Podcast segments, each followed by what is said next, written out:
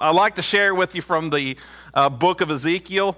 And uh, before we get to the, the book of Ezekiel, we're going to be reading today, I'd like to share some, some context. Um, when you think about the prophet Ezekiel, uh, he lives during a time that uh, really has a lot of ups and downs uh, spiritually in Israel. He witnesses, in his youth, he, wit- he witnesses the, the, the moral and spiritual uh, revival that takes place under King Josiah. Then, of course, after Josiah's death, Israel is at this high spiritually and they plunge to the bottom. So he sees the nation go from highs to lows. And he sees his nation on fire for God and he sees them turn to idolatry. And as a result of Judah's disobedience, God gives that nation over to the penalty of their sins. And they allow Judah to come under attack from foreign kingdoms and they lose their sovereignty. Uh, the nations who invaded Judah become, uh, take the, the king out, remove the king, put their own king in, and they're able to rule that, that land through a submissive ruler. Uh, Judah is forced to pay tribute to these kingdoms, which uh, obviously added some economic hardship. And if, it, if Judah failed to pay tribute, the opposing kingdom would just simply march right into their territory, take what they wanted. So during this time of hardship, God sends prophets to Judah, calling the nation to repentance. And then the people of Judah obviously do not respond with repentance. Uh, instead, they respond to, to the message with nationalism. They, they become very nationalistic. And they try to rebel against the kings or against uh, Babylon, who had sovereignty over them, but it fails. Uh, this results in their destruction, the destruction of Jerusalem. It's completely obliterated, and thousands were exiled, and thousands more were taken captive to Babylon. In a number of ways, our nation parallels the nation of Judah spiritually and morally. Uh, long before Judah became subject to Babylon, there were warning signs. I mean, just to the north of them, they saw what happened to their Jewish brothers in the north. Israel, same thing happened to them. God sending prophet after prophet. They continued to turn away from God, turn towards idolatry, and they witnessed the entire nation, or the good majority of it, taken as captive, taken away, dispersed, and other people brought into the land. So they see these warning signs. They know what's taking place, but they don't turn from their sin. And I believe our nation is much the same. We see the signs taking place. They are warning us, but we're not making a turn. And God's called messengers to fill the pulpits of our nations. I believe that with all my heart, that we don't just come up here and share a small sermon, some good ideas, and that's the way it should be. There should be a, a, a prophetic nature to what's being preached, and also there, be, there should be some part of our messaging that addresses the sinful condition of our world. So they're sent, we're called to be messengers. We're called to fill these pulpits and give a message from God. And, and our, I feel that our, our world is just not, even maybe the church itself, is not concerned with the spiritual and moral condition of our nation. And I'm worried the church isn't taking the signs seriously. Uh, we're failing to understand there's an urgency that's being communicated through the signs that we're seeing. And arguably, I would say this that, that the United States is probably the greatest nation that has ever existed. And so we have a, a, a strong patriotic uh, feeling. We have a, a, very nationalistic feeling to, to us. Um, we're proud of the fact that uh, God has blessed our nation, and truly that's where our favor comes from. It's from the Lord.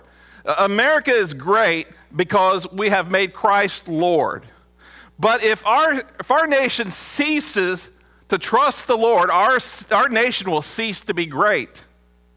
The numbers don't lie, church. Our nation is becoming more of a secular nation. Over the last 50 years, a 35% decrease in those who identify as Christian. 35%, over one third. Our culture doesn't lie. We no longer value the righteousness of God.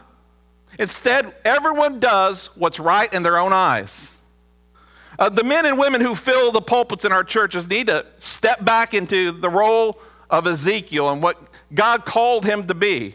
And this is where I want to share with you from Ezekiel chapter 33, verse 1. It says, Again, the word of the Lord came to me, saying, Son of man, speak to the children of your people, and say to them, When I bring the sword upon the land, and the people of the land take a man from their territory and make the, him their watchman when he sees the sword coming upon the land, if he blows the trumpet and warns the people, then whoever hears the sound of the trumpet and does not take the warning, if the sword comes and takes him away, his blood shall be on his own head. He heard the sound of the trumpet, but did not take the warning. His blood shall be upon himself. But he who takes the warning will save his life. But if the watchman sees the sword coming and does not blow the trumpet, and the people are not warned, and the sword comes and takes any person from among them, he is taken away in his iniquity, but his blood I will require at the watchman's hand. We're living in the last days, and I truly believe the last part of the last days. And there are signs taking place all around us, reminding us where we are in regards to the return of Christ.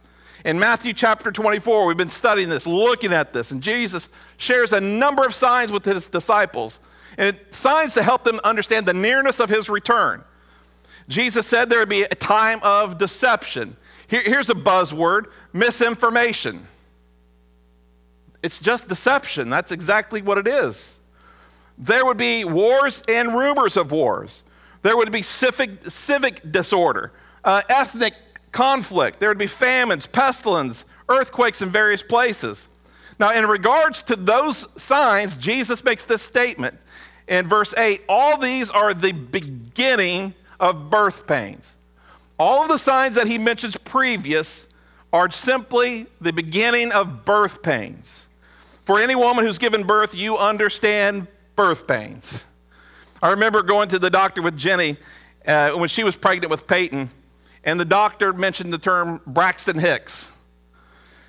And uh, for those of you who have no clue what that is, they're the pre labor contractions. They're, they're basically practice contractions. They're getting that mother, her body prepared for labor. They're, they're practice contractions, they're not as painful, obviously, as labor pains. And when Jesus shared the signs with his disciples concerning the last days, he was very specific. He called them birth pains. And we're beyond the point of pre labor contractions, church. What we're experiencing in our world are labor pains. The signs we see are, are in experiencing, they're telling us, they're, they're revealing to us the return of Christ for his church is very near, and we ought to be prepared. Now, maybe you're sitting here, and you don't believe that there's going to be a rapture of the church. That's your prerogative. Um, let's say that uh, you don't believe that the rapture is imminent. You have plenty of time. That's your prerogative. Um, and I will say this whether you, you I totally believe in a pre tribulation rapture. However, but let's say this for any naysayers, or you may be correct about this, okay? But let's say there won't be a rapture. Even at that case, what we see taking place is pointing us to something. Do we really believe our nation can continue down the path that we're traveling morally and spiritually without divine repercussions? I don't think so. What if the signs we're seeing are pointing to the rapture of the church? Or what if they are pointing to this? What if the signs we're seeing in our nation are simply pointing to the collapse of our nation? Signs are taking place. They are alerting us to something, and we, as the body of Christ, must be ready. Jesus said this in verse 6 of Matthew chapter 24 and you will hear of wars and rumors of wars. See that you are not troubled. For all these things must come to pass, but the end is not yet. I've mentioned this throughout the series 32 armed conflicts currently around the world. 32. We are seeing wars and rumors of wars before our very eyes. Now, when we look at the, the war that's taking place in Israel, or in Gaza specifically, is that conflict, is that war any different from all the other conflicts that are taking place? And in regards to wars and rumors of wars, Jesus said this we ought not to be troubled. Now, that doesn't mean we look at the war in Gaza, we shouldn't view it as any other conflict because it's not just any other conflict. It is a conflict, but it's not any other conflict. I don't believe we ought to be of this perspective that we just blow it off like nothing's taking place. Any war in Israel, any conflict in Israel should get our attention as Christians. You know, this past week, Russia formally supported, Hamas. That should wake you up right there. Russia has met with Iran, said they would support Iran to obtain its effort to create a ballistic missile. Both Israel and Russia, I don't know if you know this, Russia is, it's really interesting. Uh, Russia has been fighting some of these same people in Syria. But isn't it ironic that now Russia is going to help back Hamas, or at least support them politically? Uh, both Israel and Russia have conducted air raids inside Syria. That's been going on for years now, five or six years. And in the past, both sides decided to do this because sometimes they bomb the same areas. So they don't want their jet fighters crossing with each other and coming in contact with each other. They don't want any accidents. So they've been communicating hey, we're about ready to bomb this area. We're going to bomb this area. We don't have any crossover. With this rising tension over Gaza, both Russia and Israel have ceased communicating with each other. Now, they're both going to bomb the same areas with their jets. That is a catastrophe waiting to happen. And for years, I've heard Bible prophecy experts warn about this Russian Persian alliance, and they believe it's fulfilling the prophecy of Gog and Magog in Ezekiel chapter 38. And in the past, I, I thought it was interesting. I didn't think, think about it being a possibility until this conflict began. And it's amazing how fast things can change and how fast the world can, can come into alignment with Scripture. One of the reasons why Jesus said we ought not to be troubled by wars and rumors of wars have nothing to do with those events. Here's what I mean by that. Instead, Jesus doesn't warn us about wars and rumors of wars to trouble us. He, that's not our focus. That's why he says you shouldn't be troubled by them. They are going to come to pass.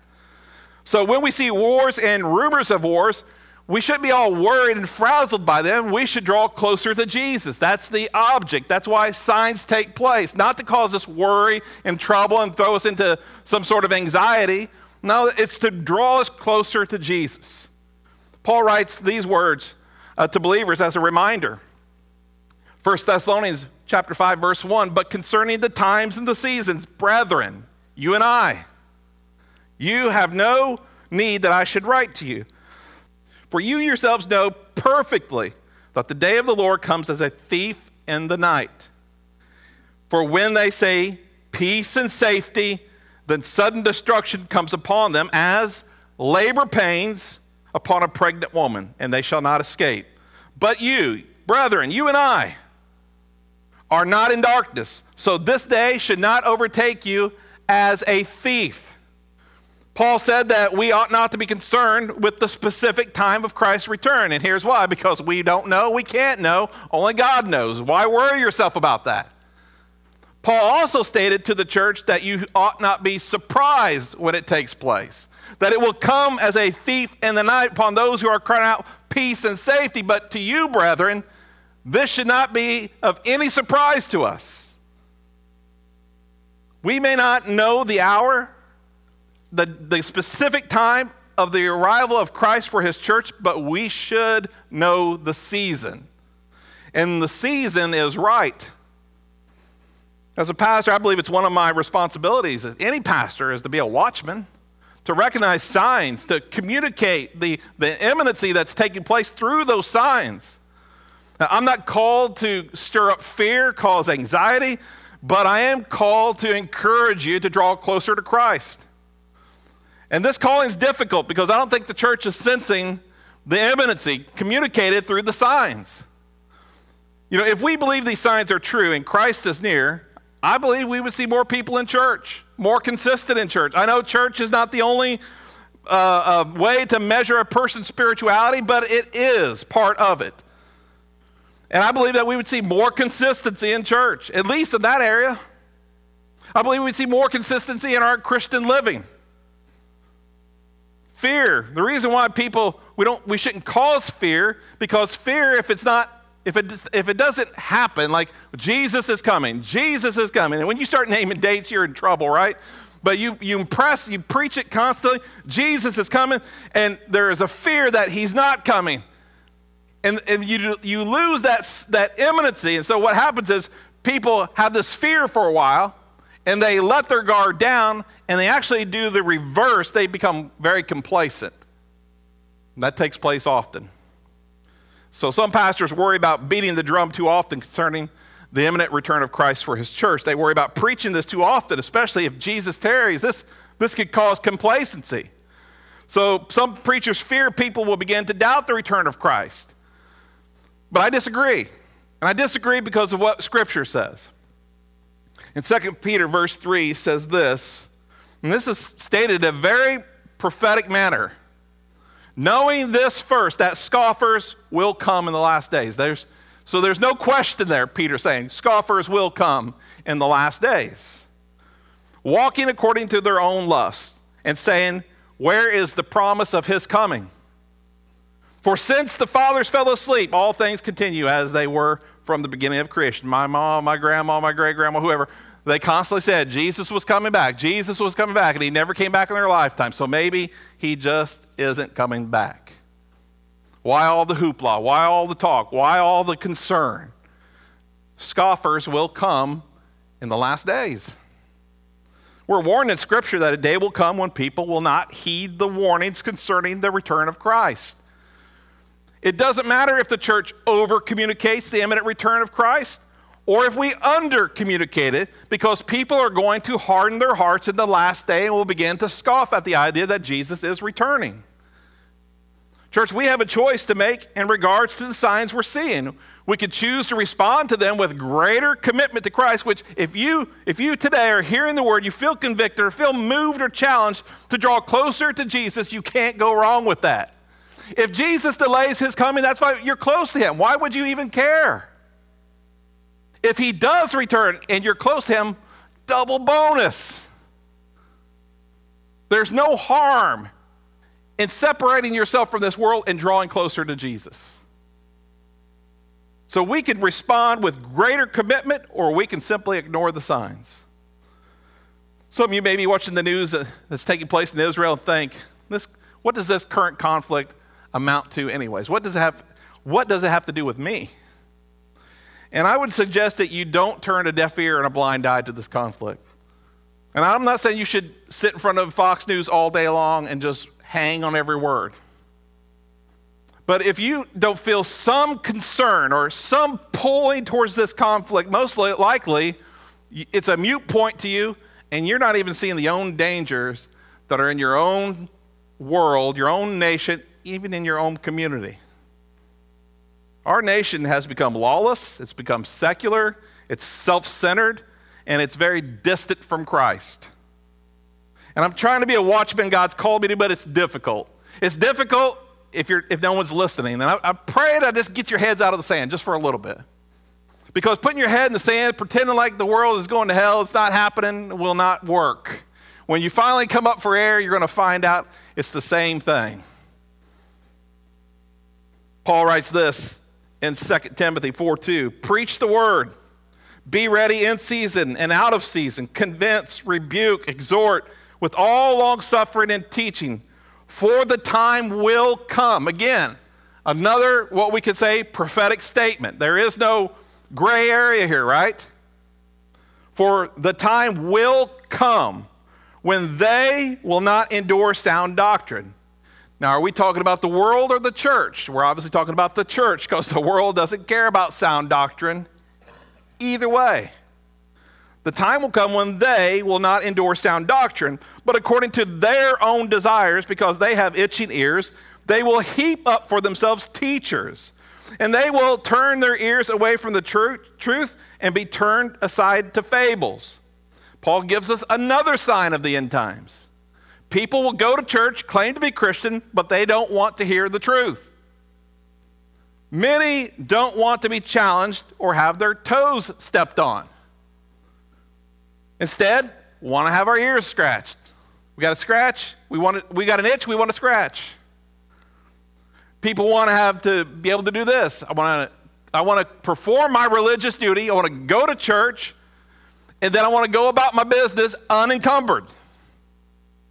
And if the preacher starts preaching on sin, that's fine, just not my sin. We want to hear about grace. We want to hear about mercy. We want to hear about forgiveness of sin, but we don't want to hear about judgment. We don't want to hear about repentance. We don't want to hear about holiness. All those, you can't separate those things, they all go together. Church, all of us ought to be uncomfortable sitting in church when the preaching of God's word, whoever's preaching, if we're dealing with sin, we should be uncomfortable. You know, I don't want to go to a church where the scriptures are weaponized and I feel like I'm victimized. Uh, nobody wants that. But I don't want to be in a church, I, I don't want to be a part of a church that's going to shy away from sharing the truth, even when the truth hurts. Let's be honest, most Americans think of our nation as invincible. Many of you probably even say today can't imagine this world without the United States of America, yet we've only been in existence for a couple hundred years, and the world got along just fine without us.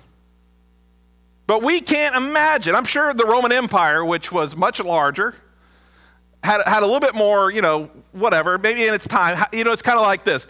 Do the NBA players of the 80s, could they play in the NBA today? Could the football players of the 80s play? To, you know, it's kind of like that whole thing. You know, are we truly the greatest empire it's ever? I don't know. You know, apples to apples, oranges to oranges. But most of us feel like we're the greatest nation that's ever been on this planet, and we think we're so powerful that we can never fall. You know, if you pay attention to world history, you understand this empires rise, empires fall. And usually, the more powerful the empire, they don't fall because of an invasion, they fall apart, and then they're invaded. Church, we've, the, we've heard the saying before history repeats itself. Mankind is fallen and repeats its behaviors. The war in Israel should be getting our attention. It should cause us to pause and really to examine ourselves. You know, we're watching our nation implode morally and spiritually.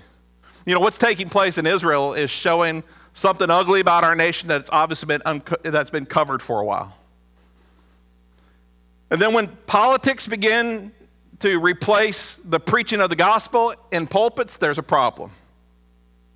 And then you add upon this when the social gospel is being preached, but the gospel of Jesus Christ isn't being preached, you got problems. You know, as a pastor, I'm more concerned, honestly, I'm concerned about Israel, but I'm more concerned about America. I'm more concerned about what's taking place in our own world. I'm more concerned about a lifeless expression of Christianity. People just going through the motions, doing church, whatever, but having no real solid relationship with Christ, a daily walk with Him, an intimate walk with Him. That's more concerning than anything else in this world. Well, I'm concerned about Israel. I know this God will take care of Israel. Israel does not need the United States of America. If that's the case, they are relying upon man, not God. Just watch history. God has taken care of Israel. You know, are we in the place of God? Does God, does Israel really need us more than they need God? How arrogant of us to even think that. Yet, it's part of our thinking. Poor little Israel, they're just never going to make it without us. They ain't going to wipe people off the map, is what they're going to do. They got nowhere else to go. Let's be honest. If we faced that same threat, I don't know that we would be so brave. I think we might just implode. As Christians, we ought to support Israel. We should stand against anti Semitism. But Israel's help doesn't come from America, it comes from the Lord.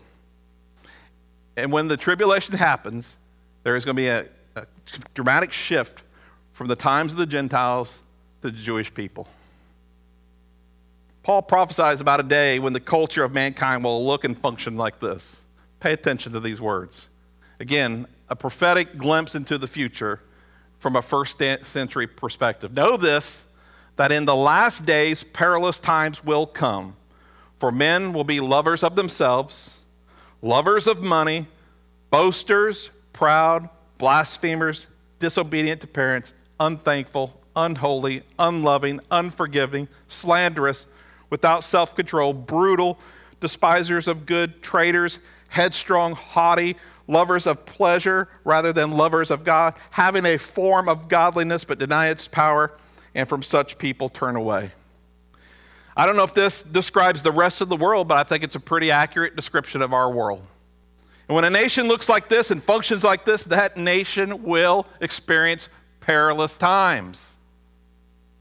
The signs are occurring all around us. They're warning us, but the church has become secular. It's, we've become, we're more concerned about getting our scratch itched. The culture has increasingly, increasingly become more self centered. We have a form of godliness, but that godliness has no power to deliver us or transform our lives.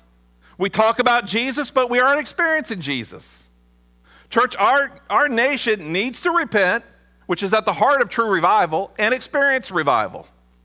If Jesus is distant in our lives, there's a reason. And the reason is not because of the church, the pastor, the music, the programs. The reason why we aren't close to Jesus is because we've not drawn near to him. We've drawn near to other things. In Matthew chapter 24, Jesus shared a number of signs that would help his followers to understand that nearness. And we went through this throughout the series. But if you look at the, it's called the Olivet Discourse, if you want a theological term for it. And it's the, it's the signs and it's all the parables that follow. It's called the Olivet Discourse, eschatological term. It's, it's the signs and the parables which reaffirm the sign. So, Matthew chapter 24 and 25, one conversation. If you study your Bible, uh, that's the context. You want to, if you want to start 24 and end at 25, it's the entire conversation. So everything that is shared within that context is in regards to the end times, and you have to put it all together. Jesus gives signs, gives you a breakdown too of the what takes place before the rapture. Then there's the rapture, what takes place after the rapture in the tribulation, and then what follows that are parable after parable reinforcing what he just spoke. So he ends with the signs and all that with, with this in verse 32. Now learn the parable of the fig tree. When its branches have already become tender and put forth its leaves, you know that summer is near. So you also, when you see all these things, know that the end is near, at the door. This parable is, is, is pretty easy to, to understand in regards to the signs. Super easy to understand. When you see these signs occurring, know that the end is near. When you see these signs occurring consistently, know the end is near. If Jesus is coming, we ought coming soon, we ought to be drawing near to him. Look at this in verse 40. Then two men will be in the field. One will be taken and the other left. Two women will be grinding at the mill. One will be taken and the other left. Watch therefore for you do not know what hour your Lord is coming. But know this if the master of the house had known what hour the thief would come, he would have watched and not allowed his house to be broken into. Therefore, you also be ready, for the Son of Man is coming at an hour you do not expect. Jesus shared all these signs and he gives a parable. Again, a very easy picture to understand. Jesus, if he steps back into this world right now, calls his church home, some of us won't be ready you know, he's not talking about the world and the church, he's talking about the church. It's not in the context of the world, it's the church. Those who are ready will be those who recognize the sign, have drawn closer to Jesus, further away from this world, and knowing that he can expect at any moment. For those who aren't taken or aren't going with Christ at that time, they didn't prepare themselves, they didn't draw closer to Christ, and they're left behind. What is Jesus trying to communicate? We must be ready because the Son of Man is returning at a moment we don't expect. Let's go down to verse 45. Who then is, the, is a faithful and wise servant, whom his master made ruler over his house to give them food in due season? Blessed is that servant whom his master, when he comes, will find him doing so. Surely I say to you that he will make him ruler over his, all his goods. But if that evil servant says in his heart, My master is delaying in his coming, and begins to beat his fellow servants, and to eat and to drink with the drunkards, that master of that servant will come on a day when he is not looking for him, and in an hour that he is not aware of. Clearly, the master in the story is Jesus. Clearly, the servants are the church. He expects when he returns for his servants to be doing what he's called them to do. One servant obeys his master, does what his master instructs. When his master returns, finds him doing so, rewards him. While the other servant realizes this he said he was coming right back, but he's not coming back. So he views it as an opportunity just to relax. There's plenty of time to do what you need to do and still get right.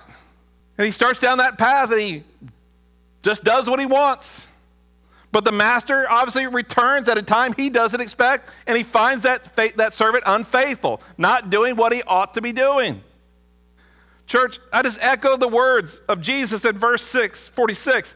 Blessed is that servant whom his master, when he comes, will find so doing.